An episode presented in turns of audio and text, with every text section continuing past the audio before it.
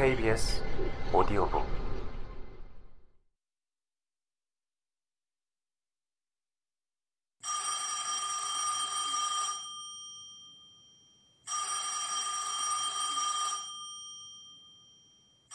시끄럽게 울려대는 전화 소리에 잠에서 깼을 때 그는 옆 침대가 비어 있다는 사실을 이미 알고 있었으며 아무리 잽싸게 전화기가 있는 곳으로 간다 해도 이미 늦었다는 사실 역시 알고 있었다. 그는 슬리퍼를 찾는 것을 포기하고 얼음처럼 차가운 계단을 달려내려가 어머니 방에 불이 밝혀진 채광창을 바라보며 수화기를 틀었다. 하워드, 미안해요. 나 마사 로스예요. 어, 귀찮게 해서 미안해요.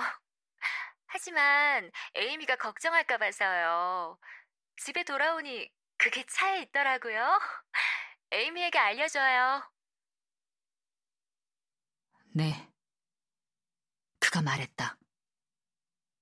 그게 차에 있다고요? 네, 우리 차에 있어요. 에이미가 자동차 열쇠를 잊어버려서 우리가 집 앞 길모퉁이에 내려줬어요. 우리 집에 가서 햄이랑 계란 프라이를 먹고 가라고 해도 에이미는 갑자기 수화기 저편의 소리가 사라졌다. 그는 차가운 수화기를 귀에 댄 채 귀를 기울였지만 침묵만이 숨을 들이마시는 것 같은 일종의 실망감만이 가득할 뿐이었다. 그것은 본능적이고 여성적이며 자기 보호적인 무엇이었다. 그 끊김은 끊김이라고도 할 수 없을 정도로 이내 되살아났지만 목소리는 공허하고 부드럽고 침착하게 바뀌어 있었다. 에이미는 자고 있나 보네요. 네, 자고 있습니다. 아, 정말 미안해요. 잠을 깨워서. 하지만 에이미가 너무 걱정할 것 같아서요. 당신 어머니 거, 가족 거잖아요. 하지만, 물론, 아직 에이미가 찾지 않으면 굳이 알려서 귀찮게 할 필요는 없겠죠? 전화 소리가 웅웅거렸다. 내가 전화했다거나 무슨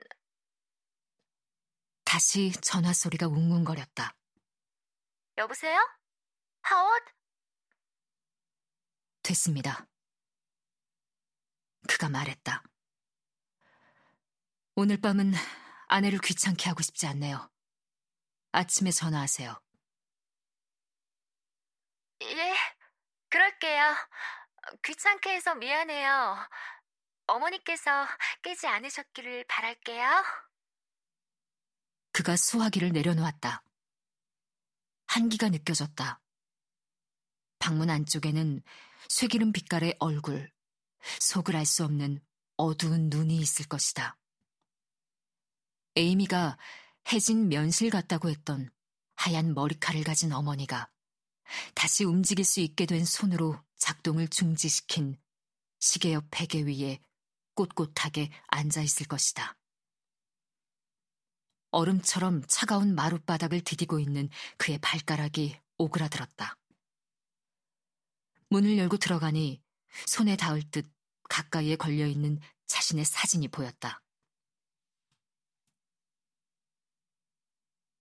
에이미가 아직 안 들어왔구나. 보이드 부인이 말했다. 아니요, 자고 있어요. 우리가 언제 들어왔는지 아시잖아요. 에이미가 마사로스 집에 귀고리 하나를 놓고 와서 마사가 전화를 한 거예요. 하지만 그녀는 그의 말을 믿지 않는 게 분명했다. 에이미가 지금 집에 있다고 맹세할 수 있어? 어, 물론이죠. 에이미는 자고 있어요. 말씀드렸잖아요. 그럼 내려와서 내게 반문안하라고 해라. 말도 안 돼요. 안 그럴 거예요. 두 사람은 침대 발판 너머로 서로를 바라보았다. 내 말을 거역하겠다는 거냐? 예. 두 사람은 꽤 오래 서로를 바라보았다. 그러다가 그가 발길을 돌리기 시작했다. 그는 지켜보는 어머니의 눈길을 느낄 수 있었다. 얘기를 돌리는 걸 보니 에이미가 브로치를 잃어버렸구나. 그는 대답하지 않고 문을 닫으며 잠깐 그녀를 바라봤다. 두 사람은 이상할 정도로 닮은 피에 대한 무서울 정도로 철저한 반감을 가진 숙명적으로 화해할 수 없는 적이었다. 그는 방을 떠났다. 그는 침대로 돌아와 불을 켜고 슬리퍼를 찾아 신고는 난로로 가서 타고 남은 재 위에 숯을 얹어 깬 다음 불씨 안으로 밀어 넣었다. 벽난로 선반 위에 놓인 시계는 1시 20분 전을 가리키고 있었다.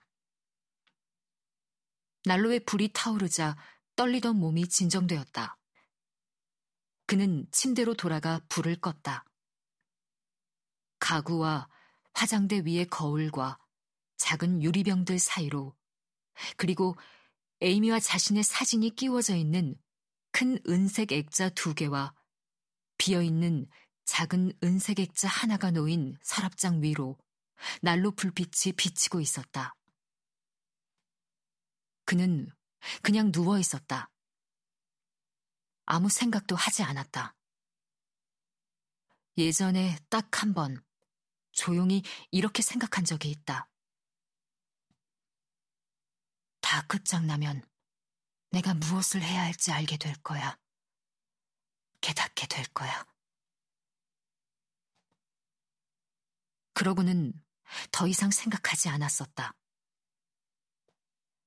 집은 여전히 완강한 메아리 같은 전화벨 소리로 가득 차 있는 것 같았다.